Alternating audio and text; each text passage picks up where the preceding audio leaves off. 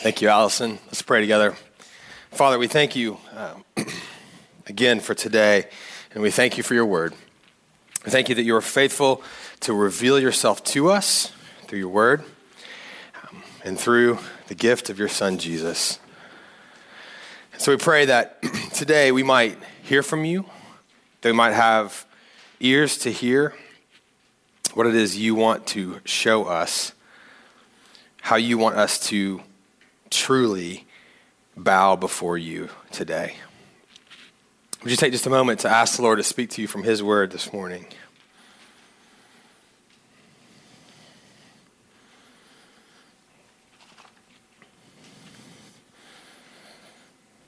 Lord, we thank you for your faithfulness, your goodness, and your character that we trust. In Jesus' name, amen. Man, well, it is, as I said earlier, great to be together and great to worship the Lord together. We've been walking through these last, kind of throughout the summer, uh, Hebrews 11, which is a chapter that really highlights the faith uh, of some of the, the people in the Old Testament. And, and, the last couple weeks, we've been talking about Abraham. We'll continue to talk about him today.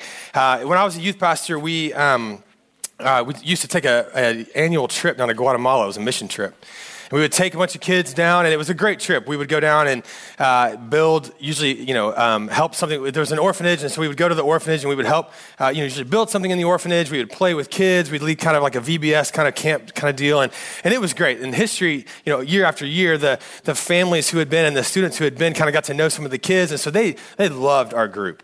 They loved our group, and we would show up, and they would literally be like banging on this like yellow school bus as we as we pulled into into the orphanage, and it was always such a great week together. And one of the days, you would usually kind of take a break, and the kids would all kind of go to Antigua and just do some shopping, maybe get a hammock or something that was you know handmade from Guatemala you could take home as a souvenir. And and one of the kids, he bought this kind of figurine or sort of doll he's like, oh, this will be fun. I'll take this back and I'll use this to play with the kids. And we'll just, and he was real, you know, gregarious and getting with the kids and everything. And so he went and he bought this doll. And when we got back around dinner time, he brought it over to, to, the, to the kids to show them. And he's like, look what I got today. Let's, let's play with this kind of doll with the kids. And the kids were like,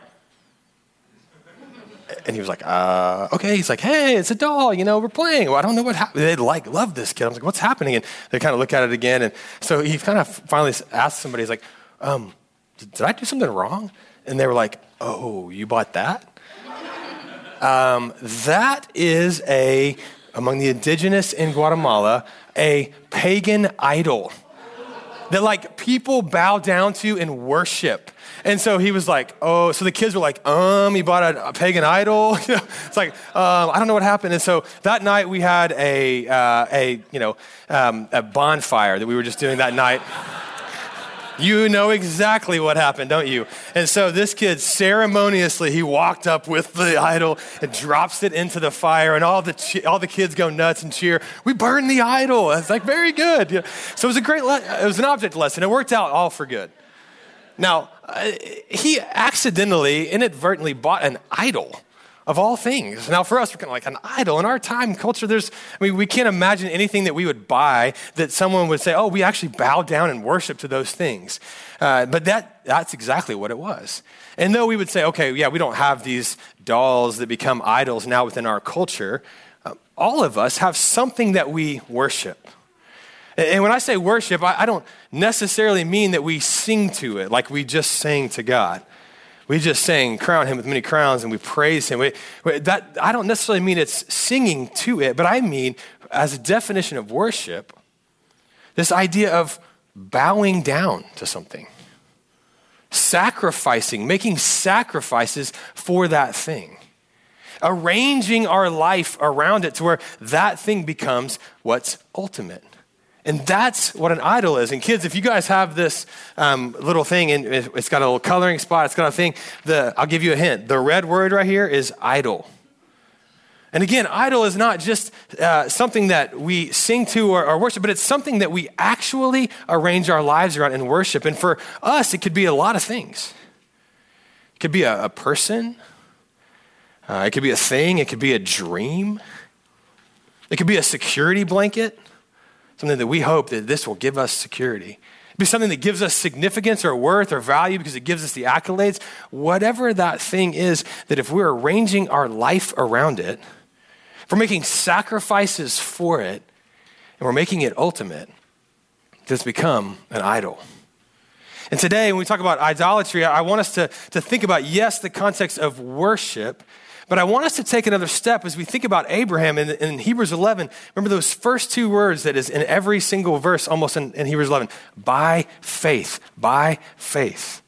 There is something about idolatry that is connected to faith, not just worship. Because the reality is, what we worship actually reveals what we have faith in. And kids, again, on the back, that's the blanks. I'll tell you that if you're, if you're filling it out. What we worship actually exposes what we believe in. Why? Because we're not going to take something and make it ultimate unless it is actually going to fulfill the promises that we think it will give us. So let's take an easy example job, work. Right? There's a job. Uh, this job is not only going to provide financially, but maybe this job will actually give me financial security forever, that I won't have to ever worry about money. Right? Sure, that'll happen. Um, or maybe this job will be such that I actually get accolades or, or, that I get worth from it, value from it. Eh, you know, a lot of people say, oh, you're good at this job. You're good at it. And it begins to, to build this purpose and this meaning. And so, kind of one way or another in this job, that we either get security or we get significance. Those are all good things and good gifts from God. But when that becomes ultimate, what happens? We bow down to it. We begin to say, you know what, I'll, I'll, uh, I'll arrange my life around this job. And maybe even some of these values that I've always kind of held that I think are really important, well, you know what? Maybe I'll just kind of let that value go by the wayside because this is what's really important. I'll arrange my life around it. I'll sacrifice for it so that I can get that thing. Why? Because I worship it because I believe in it. I believe that that job will give me what I want. Therefore, I arrange my life around it. And that's what I want us to look at today as we look at Abraham. This truth that what we worship actually exposes and reveals to us what we believe in. We believe that that thing will give us what we actually want or what it promises. And so let's talk more about Abraham. We've been looking at Abraham the last couple of weeks and his faith because in Hebrews 11 we see this journey of his faith. One, we see this journey where he is then called, as we looked at a couple of weeks ago, as Kyle led us through, to leave that which was comfortable to leave that which he knew and to go, God says, to a place in which I will show you.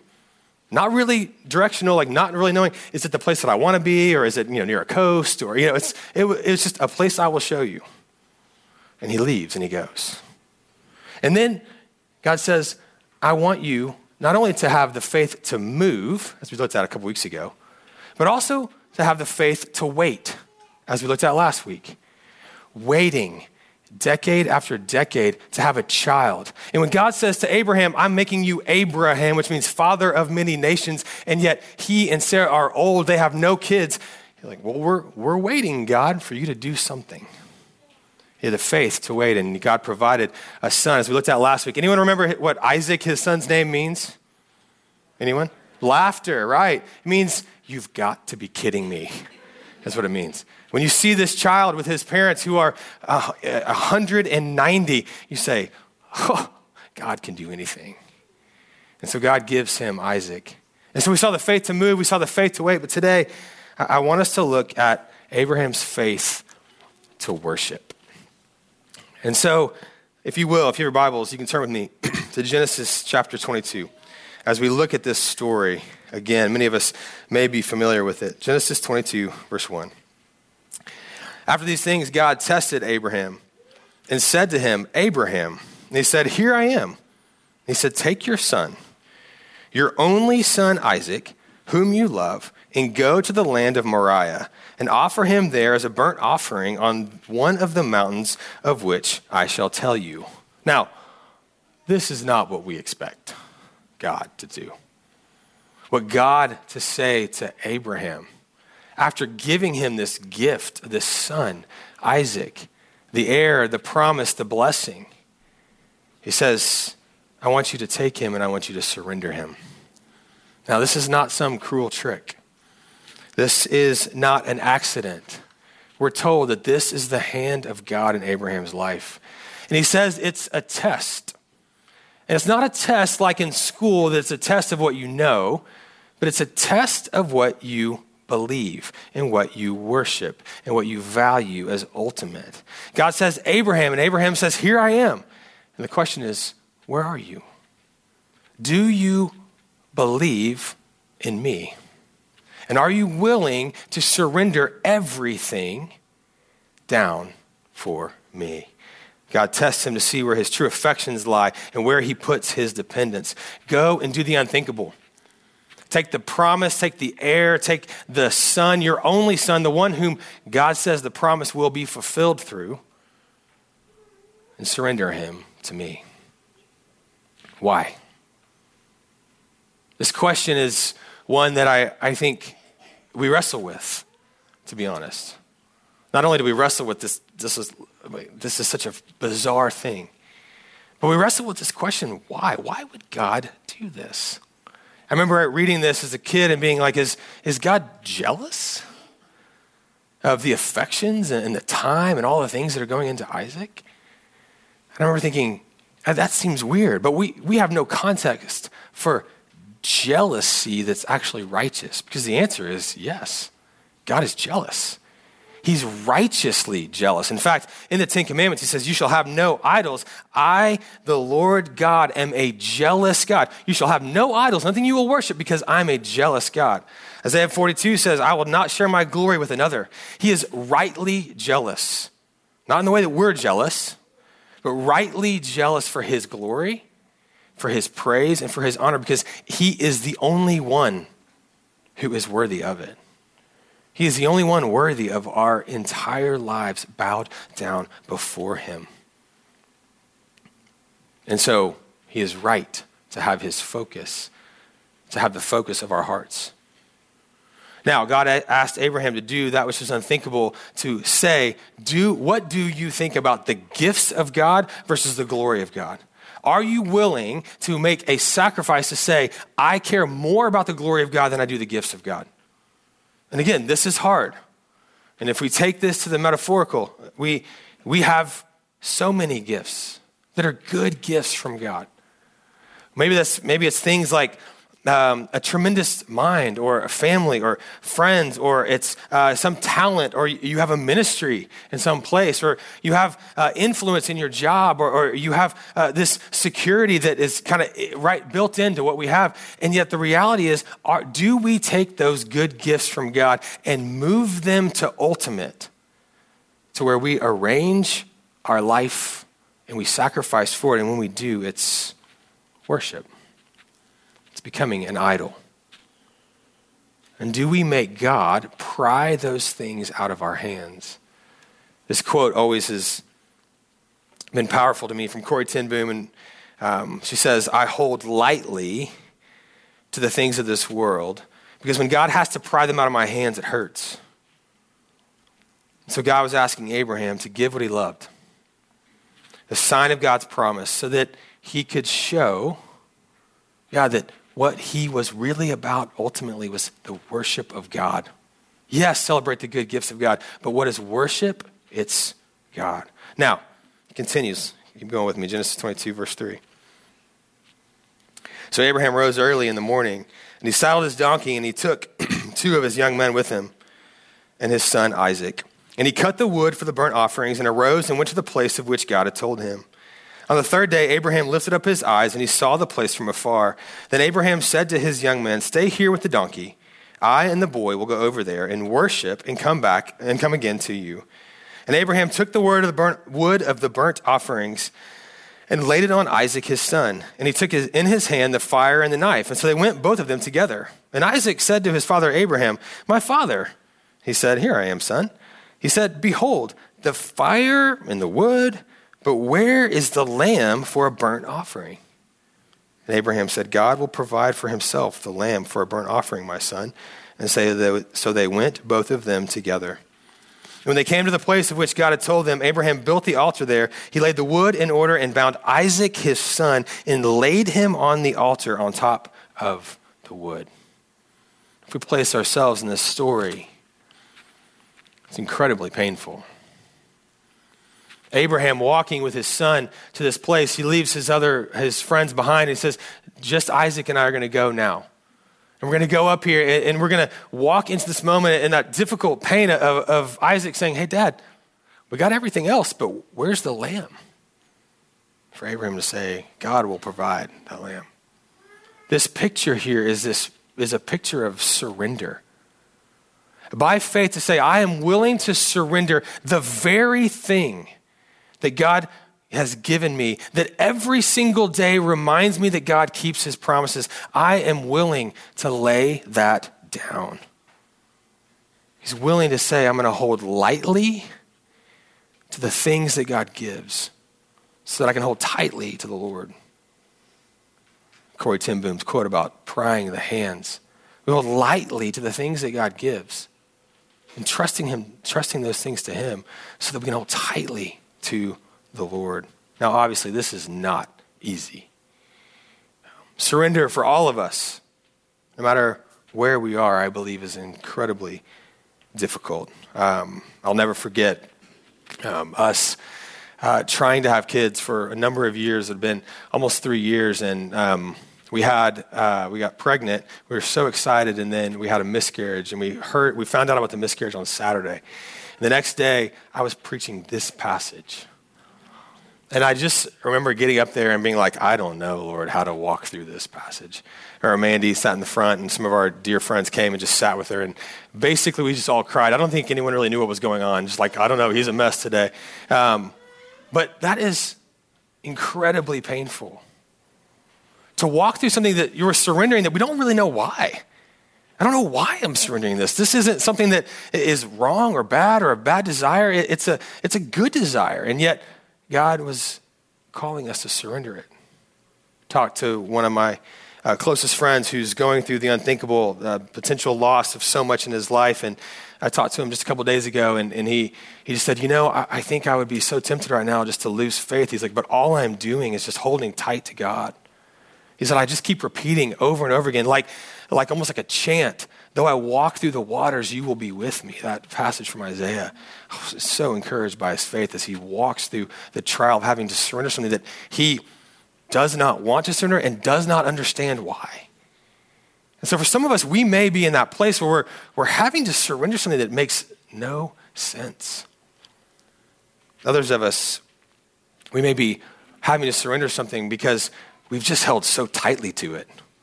We, we've worked really hard to arrange our lives around whatever that thing is that, that gives me the, the accolades, that gives me the significance, or gives me the security. And, and because we're gripped so tightly, it actually hurts to let go of it. Whether that's a dream, or that's a security, or that's a, a person, or a vision, or a, a desire, whatever it is, that, that thing that is really hard to let go of because we have worshiped something else. And we've had to lay that down. So surrender is here. We see that. And surrender, again, is, is holding lightly to the gifts God gives so that we can hold tightly to the Lord Himself. But there's something else I want to see here. Look at verse 5. Abraham said to his young men, Stay here with the donkey. I and the boy will go over there and worship and come again to you. Now, I remember reading this and going, Well, that's not true.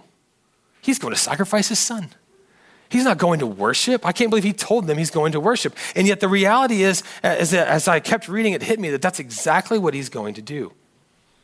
He's going to worship the Lord. To say, I arrange everything around you, God. I sacrifice everything, I surrender everything for you, Lord, because all of it is yours.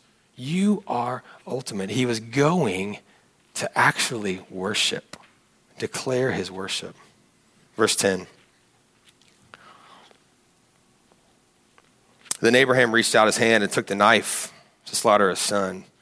But the angel of the Lord called him and from heaven and said, Abraham, Abraham. And he said, Here I am. He said, Do not lay your hand on the boy or do anything to him, for now I know that you fear God, seeing you have not withheld your son, your only son, from me. So the angel cries out, Abraham, Abraham. Abraham says, Here I am. And God says, I know where you are. I know what you hold as ultimate, that you worship me alone. Now, I think this truth as we've seen Abraham. Trusting God to go, to leave the place he knew, trusting God to wait, and now trusting God to worship. He believed in the promises of God. He was willing to surrender everything to him. And he did all of this as an act of worship. It reminds me of that kingdom parable. It's one of my favorite parables in Matthew 13, where uh, Jesus says, The kingdom of heaven is like a treasure hidden in a field, which a man found and he covered up. And then in his joy, he goes and he sells all that he has and buys that field.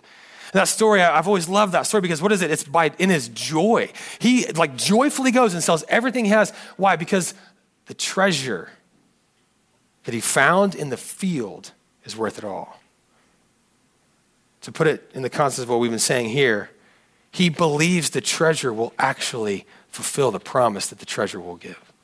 You see, he believes that that treasure is better than everything else. And so what we worship reveals what our faith is in. It reveals what we're really trusting. And so look back with me. Uh, verse 8, it says, God will provide for himself the lamb for a burnt offering, my son. That's what Abraham said. And then verse 13, notice what happens. Abraham lifted up his eyes and looked, and behold, behind him was a ram caught in a thicket by his thorns. And Abraham went and he took the ram and he offered it up as a burnt offering instead of his son. And so Abraham called the name of that place, The Lord Will Provide. And as it is said to this day, on the mount of the Lord it shall be provided. And so surrender and faith, they're intimately connected. If we don't trust God to provide, there's no way we're going to surrender. And I don't know about you, but there's times where I, I, kind of play this game. I think we sort of play this game with God. Like, I believe that you can provide, God, but I'm going to do all this over here to kind of keep everything arranged and so that I make sure I'm, I'm in control. But this is surrender. This is saying, I believe you, God. And I believe what you have for me is your best, no matter what. And so, Hebrews tells us, as we heard in the reading um, from Allison, it says, he considered, Hebrews 11, he considered that God was able even to raise him from the dead, from which, figuratively speaking, he did receive him back. Now, this is interesting. We didn't know this in the Genesis 22 story, but when you read Hebrews 11 into it, Abraham believed the promise was through Isaac because that's what God said. And so he believed that God actually, if he sacrificed his son, that God would raise him from the dead. Now, how does he have any context for this idea of, of raising from the dead? Now, do you remember last week we talked about what Hebrews 11 said about Abraham? It said he was old, and it said he was as good as dead. That's how he describes him old. As we said last week, don't use that phrase with your grandparents um, or anyone. Uh, as good as dead. So what they had already seen is God brought life out of what was all, was basically as good as dead. God brings life out of death. And so, what does he believe? He believes that God could even resurrect Isaac. How could he believe that? Because he has seen God do the miraculous. He has seen God do things that no one could imagine. And this is essential in this conversation that we have to get to. I believe one of the things that, that allowed Abraham to make this decision and to walk this out faithfully is that he had over and over and over again trusted in the promises of God. He had seen God's character and he had seen God's faithfulness. He's good, he's faithful. He always comes through. He will never leave us or forsake us. He's always right and good. He will finish what he started. His character is perfect. And Abraham, over time, trusting him to leave, trusting him to wait, now trusting him to surrender. In every single step, what was the invitation? It was to trust that God is actually faithful and that what he will do is right and good. This story is not meant to cause us to doubt God's goodness. But the reality is, in a context of surrender, oftentimes we do that. We doubt. We wonder, is God really good? It can lead us to bitterness. It can lead us to, to losing heart. And like my friend the other day, he said, I know that's the temptation walking through the, you know, this horrible trial that I'm walking through to, to go towards losing heart. He's like, but like Abraham, he said, I'm not going to lose heart because what else would I cling to? I'll cling to a faithful God who is good and perfect and right. And so look what happens in the story, verse 15. The angel of the Lord called to Abraham a second time from heaven. He said, By myself I have sworn, declares the Lord, because you have done this and have not withheld your son, your only son.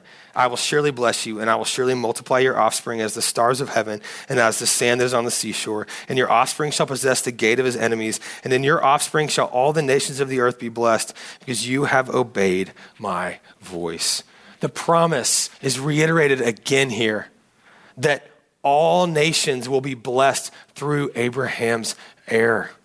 As we talked about last week, that we receive that blessing because in that process, Jesus came out to fulfill, to ultimately fulfill that promise so that all nations, us included, could be blessed by the promise and to know the faithfulness of God.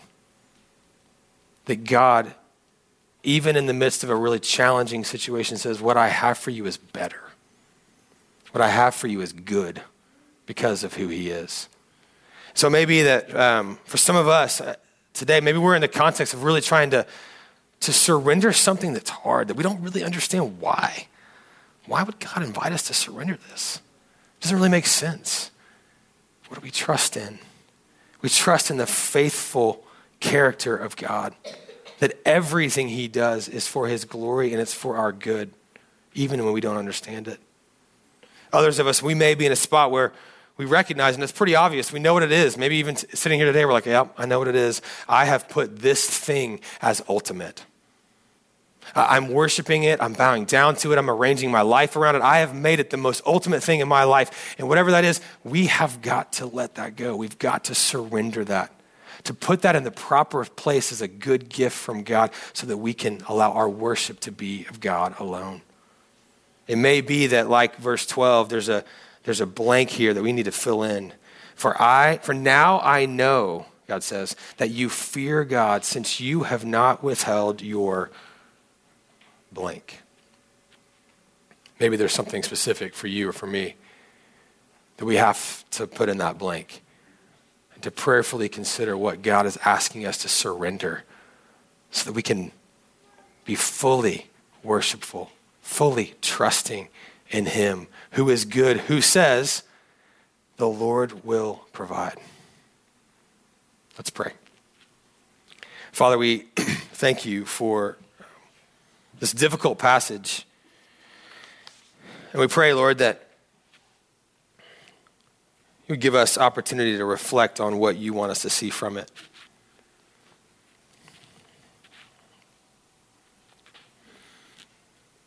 Maybe there's something very specific that we need to surrender, that we need to take out of the context of ultimate and see it as a good gift from you. And begin to arrange our lives and sacrifice our lives for you. and so, Lord, I, I pray that you would show us what that is and allow us to step into that today. And then, Lord, I, I pray for us as we partake in communion, as we are reminded that the fulfillment of that promise, all the way back then, is ultimately in Jesus, who is God's Son sacrificed for us. And so, Lord, we thank you that Abraham was willing to, to surrender his son, but you, God, you did not withhold your own son. You gave your son for us. And because of that, we have been brought into a relationship with you. We have union with Christ. We have newness of life. We have uh, eternity with you forever. And so, Lord, my prayer for us as we take communion would be this um, both reminder of what Jesus has done for us but also a reminder that what God you ask of us is everything. We might surrender it all and give our lives to you in worship. It's in Jesus' name we pray. Amen.